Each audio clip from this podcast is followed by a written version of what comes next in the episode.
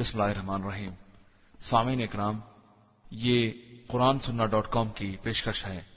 ہمارا انٹرنیٹ پر پتہ ہے W W W dot Q U R A N S U N N A H dot com. یا ایھا الذین آمنوا کتب علیکم الصیام کما کتب علی الذین من قبلکم لعلکم تتقون۔ ہندو صاحب، ہماری بخاری کی کیسٹیں اور کتابیں حاصل کرنے کے لیے رابطہ فرمائیے۔ کرم ہے اس نے ہمیں دارالکتب الاسلامیہ چار سو نو اردو مارکیٹ، گلی مٹیا محل، جامع مسجد دہلی، اس صراط مستقیم کو phone number three two six nine one two three, جس پر چل کر کے آگے کی دنیا میں ہمارے لیے کامیابی کی توقع اور امید ہے، اور جسے اگر ہم نہ جانتے یا نہ مانتے اور اسے نہ اختیار کرتے تو آئندہ ہمارے لیے سخت مصیبت اور سخت گمراہی کا خطرہ تھا۔ اس دنیا کے مقابلے میں آنے والی دنیا کی نعمت اور وہاں کی مصیبت کا حال کیا ہوگا، اس کا اندازہ ایک حدیث سے کیا جا سکتا ہے کہ اللہ تعالیٰ کے حضور ایک ایسا بندہ لایا جائے گا جس نے پوری زندگی نعمت کی نعمت میں گزاری تھی، کبھی اس نے کوئی مشکل اور کوئی آفت کی چیز دیکھی ہی نہیں تھی۔ اللہ تعالیٰ فرشتوں سے کہے گا کہ اس کو لے جاؤ اور جہنم کا ایک دھوکہ کھلا کر کے واپس لے آؤ، یا جہنم میں ایک ڈبکی دے کر کے اس کو واپس لے آؤ۔ فرشتے لے جائیں گے اور جہنم کی اس کو ہوا کھلا کر کے واپس لے آئیں گے۔ اس کے بعد اللہ تعالیٰ پوچھے گا کہ میرے بندے بتلاؤ، تم نے کبھی کوئی آرام اور کوئی سکون دیکھا ہے اور کبھی چین دیکھا ہے؟ وہ کہے گا کہ نہیں پروردگار، میں نے کبھی اپنی زندگی میں کوئی سکون یا کوئی پریشانی دیکھی ہی نہیں ہے، کوئی سکون اور کوئی چین دیکھا ہی نہیں ہے، مصیبت ہی مصیبت میں میری ساری زندگی گزری ہے۔ یعنی ایک جھونکا کھا لینے کے بعد وہ ستر اسی برس کی زندگی میں جو آرام اٹھاتا رہا ہے وہ سب کا سب بھول جائے گا، سب کا سب اس کے ذہن سے چلا جائے گا، اور کسی طرح کا کوئی آرام اس کو یاد تک نہیں آئے گا۔ اس کے برخلاف ایک ایسا آدمی جس نے پوری زندگی مصیبتوں میں کاٹی تھی اور گزاری تھی، اور پوری مصیبت دکھ سہسا کر کے زندگی گزاری تھی دنیا کے اندر، وہ اللہ تعالیٰ کو حضور لایا جائے گا۔ اللہ تعالیٰ فرمائے گا کہ لے جاؤ اس کو جنت کی ایک ہوا کھلا کر کے واپس لے آؤ۔ فرشتے لے جائیں گے، اس کو جنت کی ایک ہوا کھلا کر کے اللہ کے حضور لائیں گے۔ اللہ تعالیٰ اس سے پوچھے گا کہ میرے بندے بتاؤ، تم نے کس طرح زندگی گزاری، کبھی زندگی میں کوئی مصیبت اور مشکل دیکھی تھی؟ وہ کہے کہ نہیں پروردگار، میں نے تو کبھی کوئی مشکل اور کوئی مصیبت دیکھی ہی نہیں، میں نے تو آرام ہی آرام کی اور سکون ہی سکون کی زندگی گزاری ہے۔ یعنی ایک دھوکہ کھا لینے کے بعد وہ ستر اسی برس کی زندگی میں جتنی مصیبتیں کاٹ چکا تھا سب کو بھول جائے گا اور سب کو فراموش کر دے گا۔ اب اس کو یہی یاد آئے گا کہ میں نے تو ہمیشہ آرام ہی آرام سے زندگی گزاری ہے۔ تو اس دنیا کے مقابل میں اس دنیا کے اندر جو آرام یا جو مصیبت ملنے والی ہے، اس آرام اور اس مصیبت کا اثر یہ ہوگا کہ اگر آرام زندگی ملی تو یہاں کی ساری تکلیف آدمی فوراً بھول جائے گا اور اس کو یاد تک نہیں رہ جائے گی کوئی تکلیف، اور اگر مصیبت کی بھی مصیبت سے دوچار ہوا تو ہاں مصیبت کا صرف ایک دھوکہ کھانے کے بعد یہاں کا سارا آرام بھول جائے گا، سب کچھ ختم ہو جائے گا، اس کے ذہن سے نقش ہی اس کا اتر جائے گا۔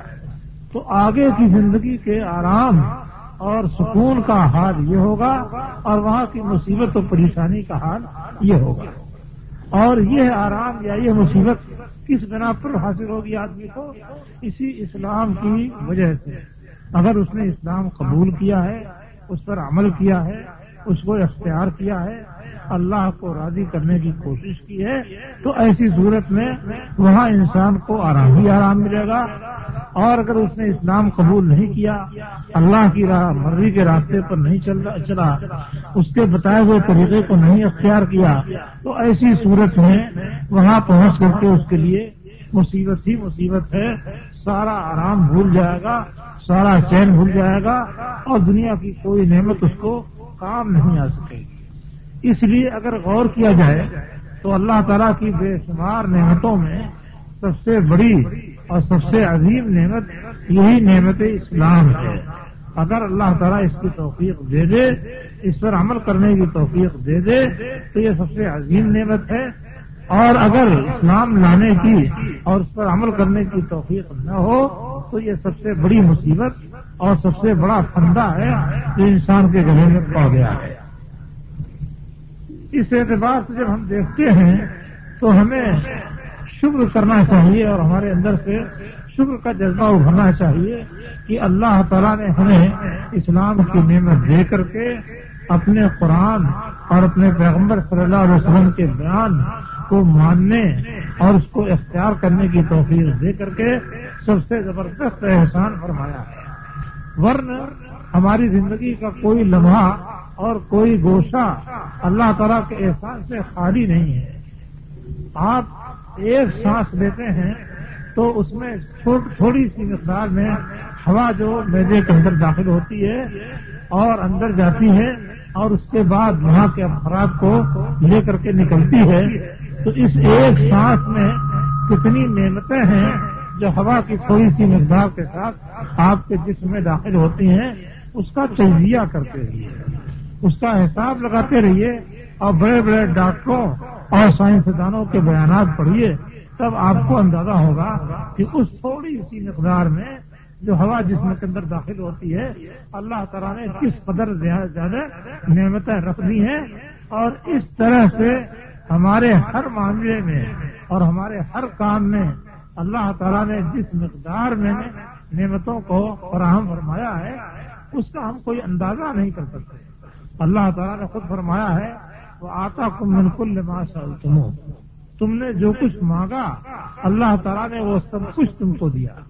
یعنی ہمارے جسم نے، ہمارے دماغ نے، ہماری طبیعت نے، ہمارے مزاج نے جو کچھ چاہا، جس چیز کی طرف بھی پیدا ہوئی اللہ تعالیٰ نے اس کا جواب اس کائنات نے فراہم کر دیا اور وہ ضرورت اس کائنات نے ہمارے لیے فراہم کر دی.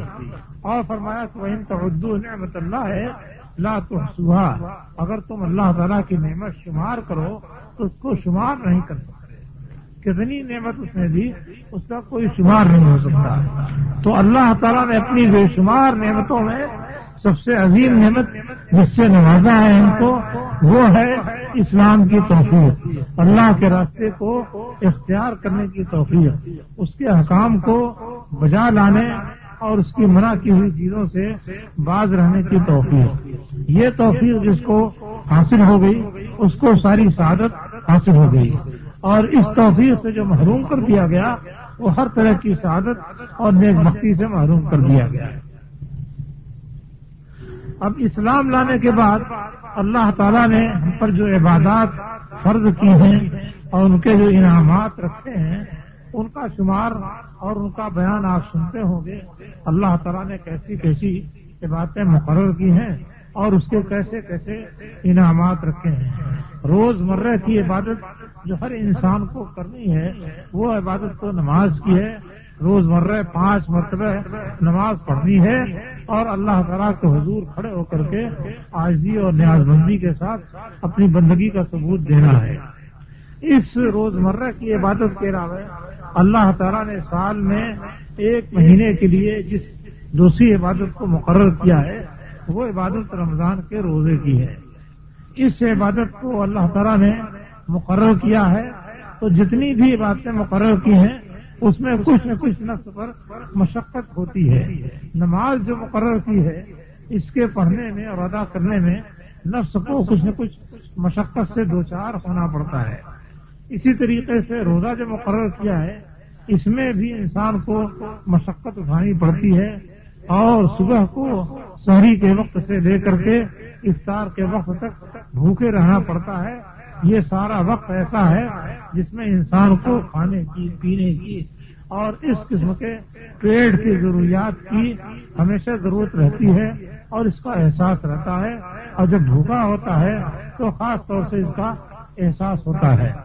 مگر اللہ تعالیٰ اس طرح کی تھوڑی سی مشقت کے بدلے میں جو زبردست اجر رکھتا ہے اور جو ثواب رکھتا ہے اس کی مقدار اتنی بڑی ہوتی ہے کہ اس کے مقابل میں اس مشقت کی کوئی خاص حیثیت نہیں ہوتی ہے۔ پھر اللہ تعالیٰ نے ہم کو اپنے انبیاء اور پیغمبروں کے تعلق سے آخری امت بنایا ہے۔ نبی کریم صلی اللہ علیہ وسلم آخری پیغمبر ہیں اور آپ کی امت آخری امت ہے، تو اس آخری امت کے لیے اللہ تعالیٰ نے مشقت کی جن باتوں کا حکم دیا ہے اس کا نمونہ بھی پچھلی امتوں میں رکھ دیا گیا ہے اور اس نمونے کا حوالہ بھی مختلف اوقات میں دیا گیا ہے۔ رمضان کے زمانے میں روزہ رکھنے میں نفس پر مشقت ہے، بھوک اور پیاس کی مشقت اٹھانی پڑتی ہے۔ اس مشقت سے آدمی کو جو احساس ہو سکتا ہے اس احساس کو یہ بات تسلی دینے کے لیے کافی ہے کہ یہ تنہا اللہ تعالیٰ نے ہم پر مقرر نہیں کیا ہے، بلکہ ہم سے پہلے جو امتیں تھیں ان پر بھی یہ چیز مقرر کی تھی اور ان کو بھی اس کا پابند کیا تھا۔ قرآن مجید میں فرمایا اللہ تعالیٰ نے یا ایھا الذین آمنوا کتب علیکم الصیام کما کتب علی الذین من قبلکم، اے ایمان والو تم پر روزہ ایسے ہی مقرر کیا گیا ہے جیسا کہ تم سے پہلے لوگوں پر مقرر کیا گیا، لعلکم تتقون، تاکہ تم لوگ تقوی اور پرہیزگاری اختیار کرو۔ یہ اتفاق کی بات ہے کہ ابھی جو رات گزری ہے اس رات میں بھی اسی موضوع پر مجھے مکے کے اندر گفتگو کرنی تھی اور اسی موضوع پر میں نے بات کی ہے، اس لیے جو باتیں وہاں ہو چکی ہیں ان کو مختصر طور سے آپ کے سامنے پیش کروں گا، اس لیے کہ وہ دوسری جگہ تھی، یہ دوسری جگہ ہے، اگرچہ موضوع ایک ہی ہے۔ تو اللہ تعالیٰ نے جیسے پچھلے لوگوں پر روزہ مقرر کیا تھا ایسے ہی ہم لوگوں پر بھی روزہ مقرر کیا ہے، کیوں؟ تاکہ تم لوگ متقی اور پرہیزگار بن جاؤ۔ اس سلسلے میں پہلی بات تو یہ دیکھنے کی ہے کہ تقویٰ کسے کہتے ہیں۔ عام طریقے سے مسلمانوں میں تصور یہ بن گیا ہے کہ آدمی جوانی میں بڑھاپے کی ادا اختیار کر لے، کمر جھکا کر کے چلے، چھڑی لے کر کے چلے اور لوٹتے ہوئے انداز میں چلے، تو ایسی صورت میں وہ بزرگ مانا جائے گا، متقی و پرہیزگار مانا جائے گا، اور اگر وہ مجاہدین کے طریقے سے چلے، اپنی چال جو اللہ تعالیٰ نے اس کو دے رکھی ہے اور جس کی تاب و توانائی اسے عطا فرما رکھی ہے اس چال کے مطابق چلے اور قوت کے ساتھ چلے، تو یہ اس کے بزرگی کی علامت نہیں بلکہ اس کے عقل کی علامت سمجھی جاتی ہے اور اس کے گمراہی کی علامت سمجھی جاتی ہے۔ حالانکہ بات یہ نہیں ہے، تقویٰ یہ نہیں ہے کہ آدمی کمر جھکا کر کے جوانی ہی میں بڑھاپا اختیار کر لے اور بڑھاپوں کے طریقے سے چلنا شروع کر دے۔ تقویٰ کی اصل کیا ہے؟ اصل یہ ہے کہ انسان کو اللہ تعالیٰ نے خیر اور شر ان دو چیزوں میں تمیز کی قوت دی ہے۔ سارے انسانوں سے جس صلاحیت کی بنا پر ساری مخلوق سے انسان الگ تھلگ ہوتا ہے، وہ انسان کی یہ صلاحیت ہے کہ اللہ تعالیٰ نے اس کو خیر اور شر کی تمیز دی ہے۔ دو راستے اس کی عقل میں رکھ دیے گئے ہیں اور یہ بھی رکھ دیا گیا ہے کہ فلاں راستہ اچھائی کا ہے، فلاں راستہ برائی کا ہے۔ ایک آدمی چوری کرتا ہے تو چوری کرتے وقت بھی جانتا ہے کہ میں ایک جرم کا کام کر رہا ہوں، اگر کسی نے مجھ کو دیکھ لیا تو ابھی شور مچا دے گا اور پھر میں پکڑا جاؤں گا اور مجرموں کی طریقے سے لے جایا جاؤں گا اور سزا دیا جاؤں گا۔ یہ باتیں اس کے ذہن میں رہتی ہیں، چوری کرتے وقت بھی اپنے اس جرم کو وہ جانتا اور سمجھتا ہے۔ ایک شرابی شراب پیتے وقت یہ جانتا ہے کہ میں غلط کام کر رہا ہوں، جرم کا کام کر رہا ہوں، اس پر مجھے دنیا میں بھی سزا مل سکتی ہے اور آگے چل کر کے بھی سزا مل سکتی ہے۔ اسی طرح سے جرائم کے جتنے کام ہیں انسان اس کو جانتا ہے کہ جرائم کے کام ہیں اور انہیں انجام نہیں دینا چاہیے، ورنہ ان کاموں کا نتیجہ برا ہوگا اور اس کے نتیجے میں میرے ساتھ جو سلوک کیا جائے گا وہ میرے لیے باعث تکلیف اور باعث عذاب ہوگا۔ یہ باتیں انسان جانتا ہے، یعنی خیر اور شر کی وہ تمیز رکھتا ہے۔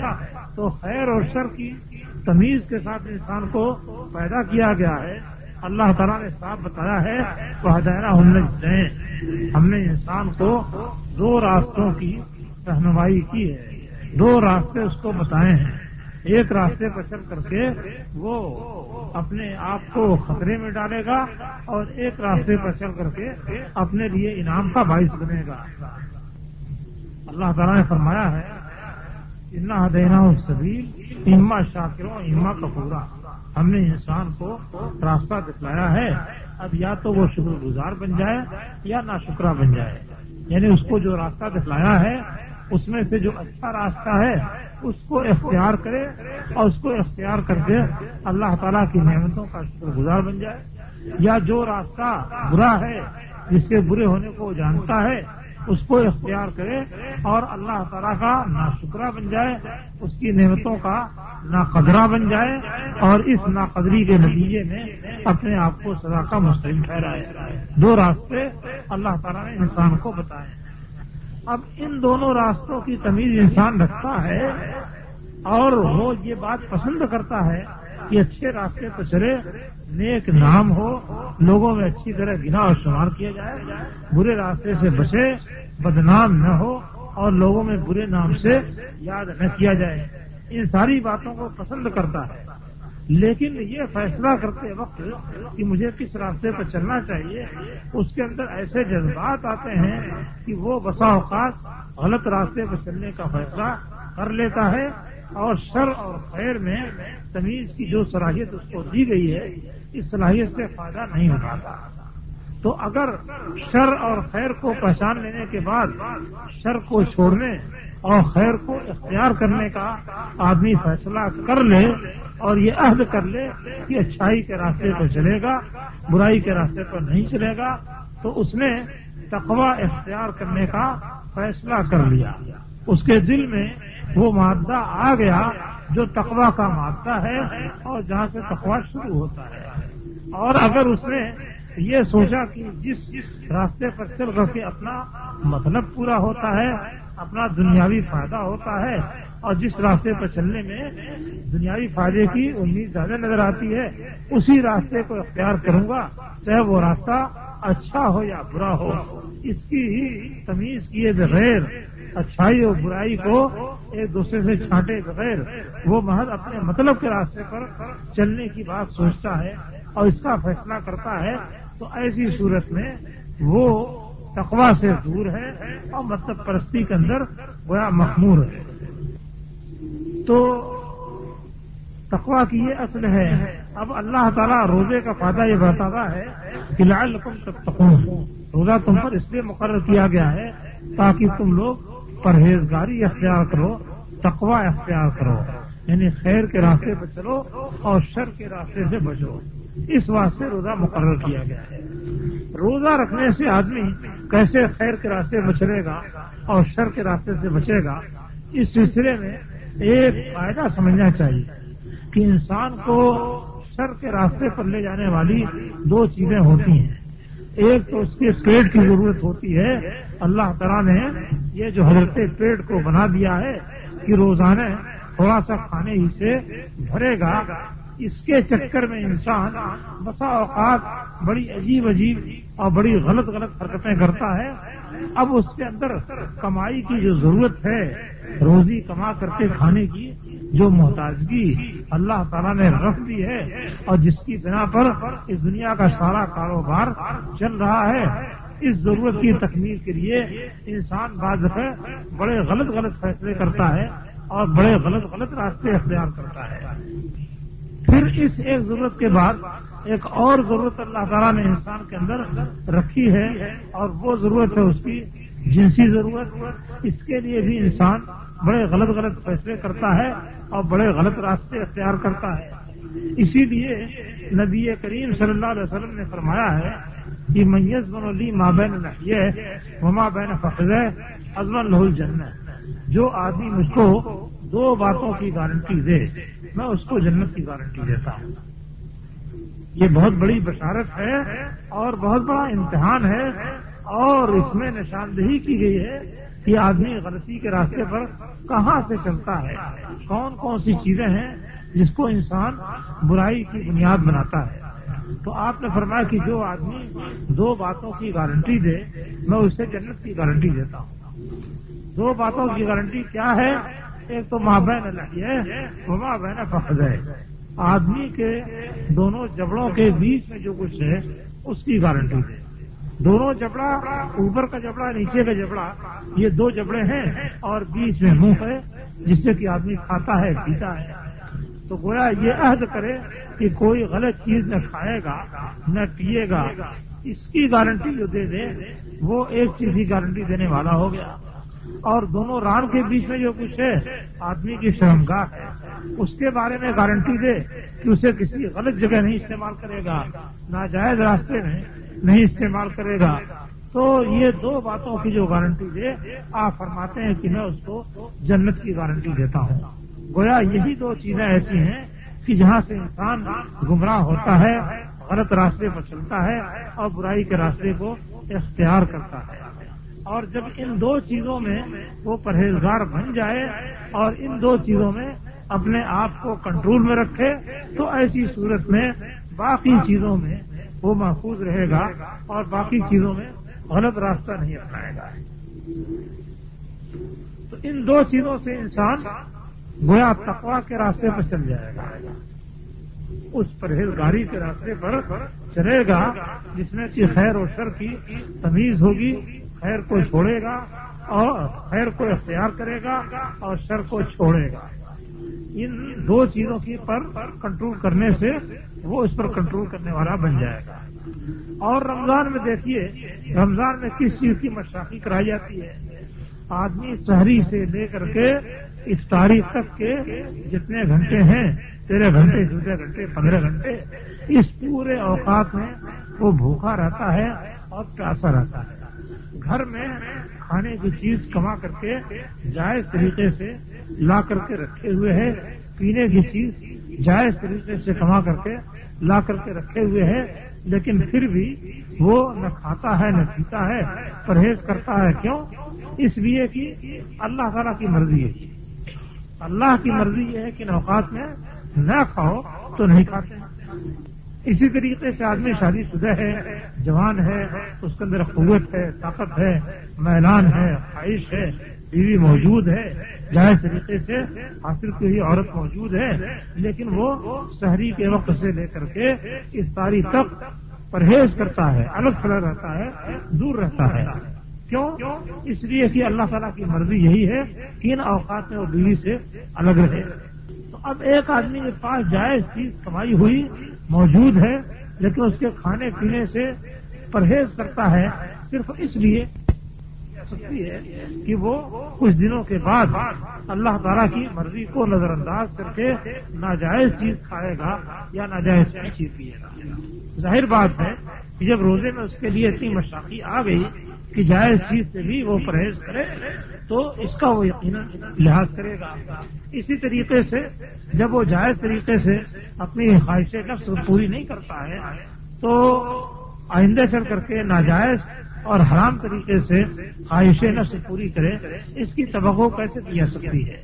یعنی جو آدمی روزہ رکھتے ہوئے اس کے معنویت پر تھوڑا سا بھی غور کرے اور ذرا سا بھی عقل سے کام لے، اس سے یہ بات بہت ہی بعید لگتی ہے کہ آج تو وہ اپنی خواہش پر اتنا کنٹرول کرتا ہے کہ جائز طریقے سے حاصل کی ہوئی بیوی موجود ہے لیکن اس سے الگ تھلگ ہے، اور کل وہ اس قدر بے کنٹرول ہو جائے کہ ناجائز راستہ اختیار کرے اور اللہ کی حرام کردہ چیز، منع کردہ چیز اور سخت وعید اور دھمکی دی ہوئی چیز میں جا پڑے، اس سے امید نہیں کیا سکتی ہے.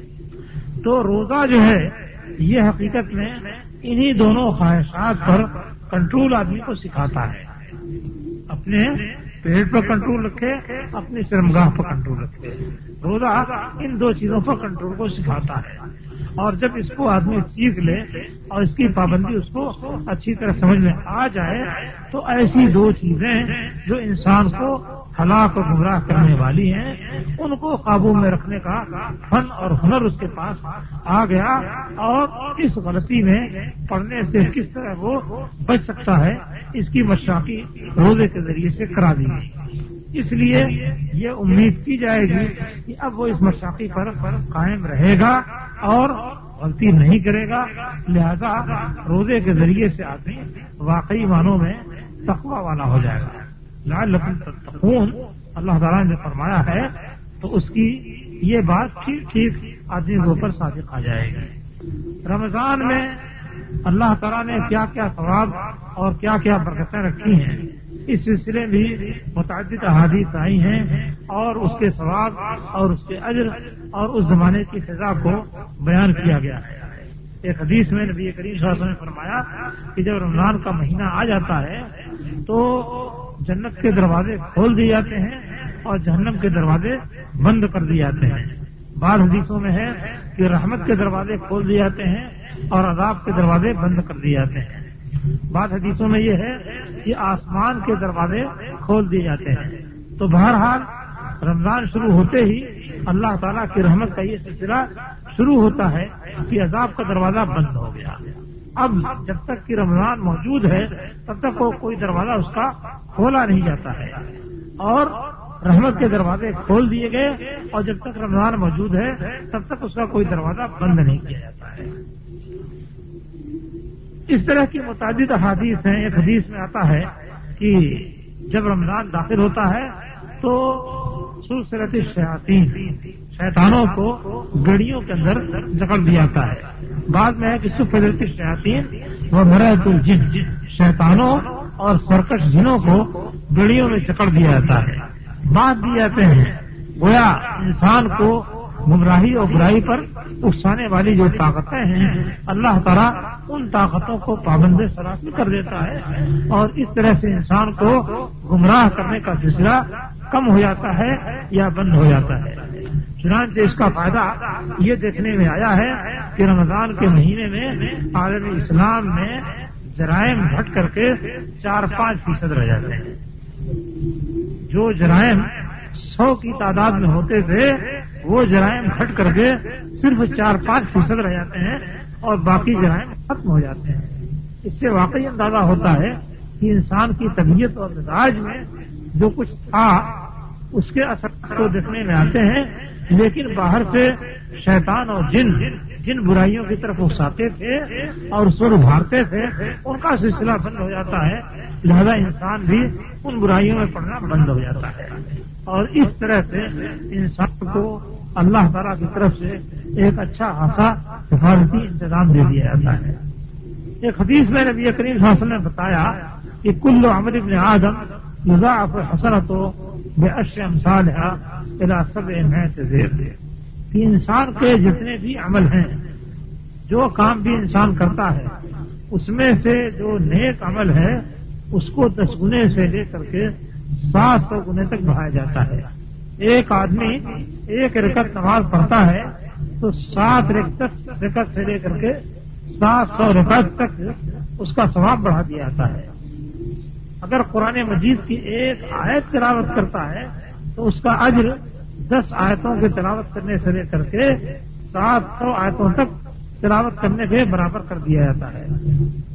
اسی قرآن مجید میں اللہ تعالیٰ نے ایک اور نیک عمل کی مثال بیان کی ہے، یعنی کوئی صدقہ اور خیرات کرتا ہے، کسی غریب کو، کسی مسکین کو، کسی محتاج کو کوئی چیز کھانے کے لیے دیتا ہے یا کچھ پیسے دیتا ہے یا اس طرح کی اور کوئی چیز بطور امداد کے دیتا ہے، تو اس کی مثال کیا ہے؟